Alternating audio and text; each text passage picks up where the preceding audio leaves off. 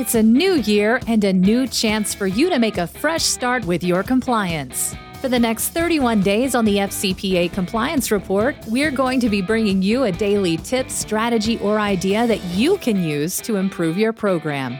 Here's your host, Tom Fox, the compliance evangelist. This is Tom Fox back again with Vin DiCianni, founder and CEO, president of Affiliated Monitors. Vin, first of all, welcome back. Hi, Tom.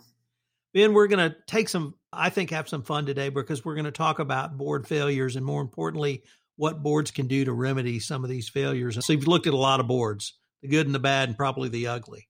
And what what have you seen in those monitorships, at least from the board perspective, and more particularly board failures, and how you might guide them in remedying those failures?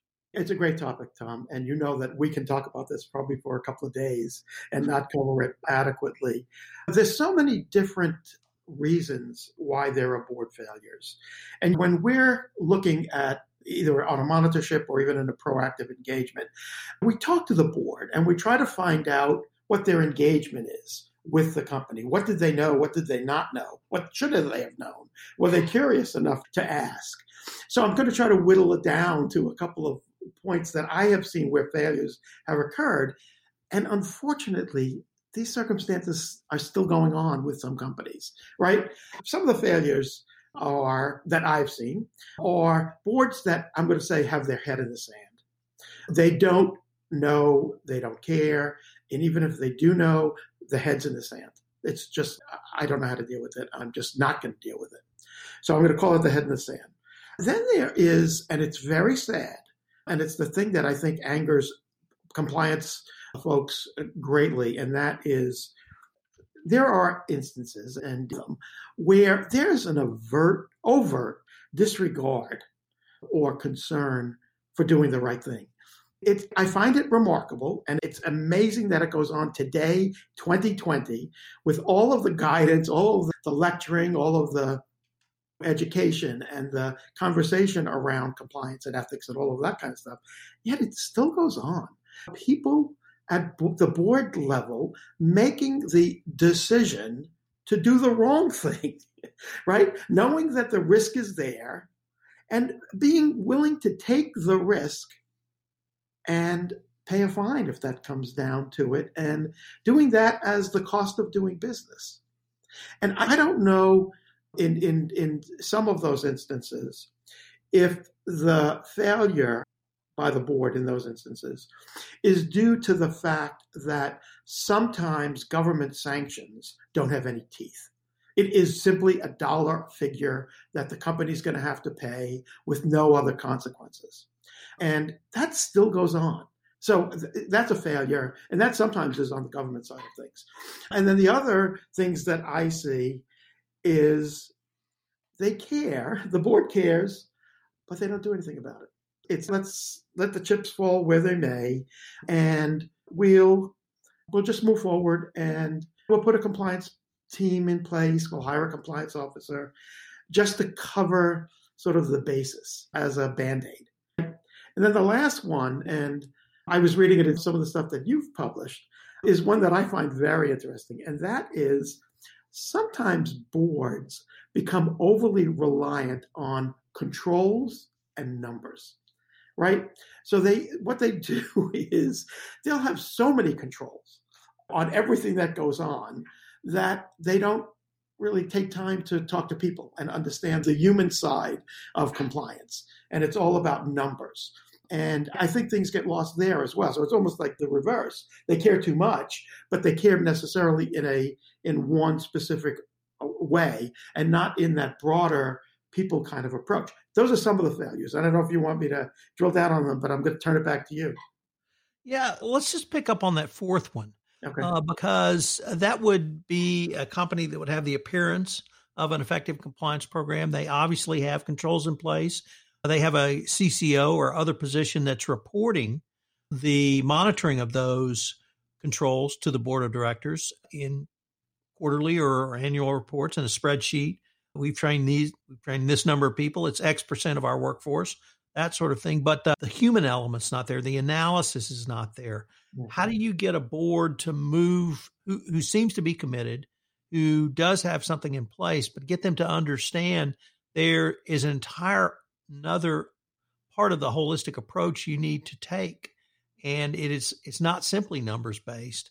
It's what do the numbers mean? Exactly.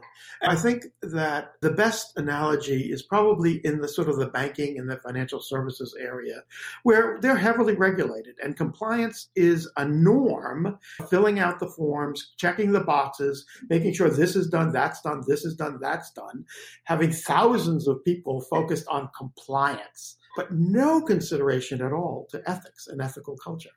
And that's where the ball is missed. And again, those are the sort of Wells Fargo's of the world and other entities like that, where it's just regulatory compliance is the, the practice. And they don't realize that there's so much more to the ethical side of culture and compliance and the people side of things that they're not seeing the forest through the trees. So yes, they the beautiful they're getting great grades from auditors because all of the forms are checked, and yet people are doing things that are just uh, astounding. That because they just either they haven't had the either an appreciation or a focus on ethical culture and what it make, means to make a decision that sometimes is a tough decision or to be able to go ask somebody a question when they're not sure and not get their head bitten off.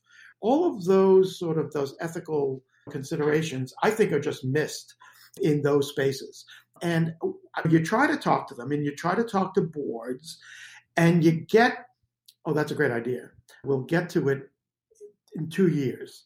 But first, we have to make sure that our compliance function is working appropriately so that we can stay as a AAA rating or whatever it is that they're trying to achieve. And so you can't, hearts and minds don't change unless something sometimes happens and they're challenged with an ethical challenge, not a compliance challenge, but an ethical challenge. That's when they start to see it. And sometimes that happens with a whistleblower.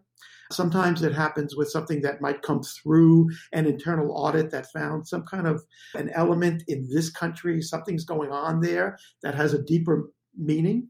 But that's how sometimes those things are detected. And that's unfortunately the driver of the change to focus not just on the numbers, but also on the due diligence on the compliance side of things. Vin, as we near the end of our time for this episode, I was wondering if you might have three key takeaways for us. Some of the things that I think about, and we didn't catch all of these, but a board has to be actively engaged in compliance. It just has to be. And that doesn't necessarily mean controlling compliance, but understanding the compliance structure and what it's trying to achieve, right? That's going to be key to that relationship between the compliance function and then the board. I think that's very important. I think another one is again, sometimes compliance officers are only replying to the reporting to the audit committee. What does that look like? Is the audit committee really focused on ethics and compliance or is it focused on numbers? You know what I mean? And the controls. Maybe the reporting structure needs to be a little bit broader than just internal the internal audit. And then the third one is, and it's something you and I've talked about, and that's the notion of creating a compliance committee of a board, which has more of a focus on compliance and ethics as opposed to just audit and finance. I think compliance committees are very good to have. I like to see a board structure that has a charter for a committee in terms of what its responsibilities are. Sometimes it can be a policy setting position on a board in terms of what direction the board wants to go in. I'm going to just also throw this one in because I have to, and that is compliance boards rather really do need to focus on the resources that are made available to compliance. A compliance program that and a team that works on a shoestring budget it's going to be limited. It's just necessarily going to be limited by its ability to finance initiatives. Those are my takeaways tom. Vin thanks very much. I look forward to continuing the conversation. Terrific. Thanks tom. Thank you for listening to this episode of 31 Days to a More Effective Compliance Program, where in the month of August, we're going to take a look at the role of the Board of Directors in a best practices compliance program. This production of 31 Days to a More Effective Compliance Program is a special production of the Compliance Podcast Network. I hope you will join me again tomorrow. This podcast is a part of the C Suite Radio Network. For more top business podcasts, visit c-suiteradio.com.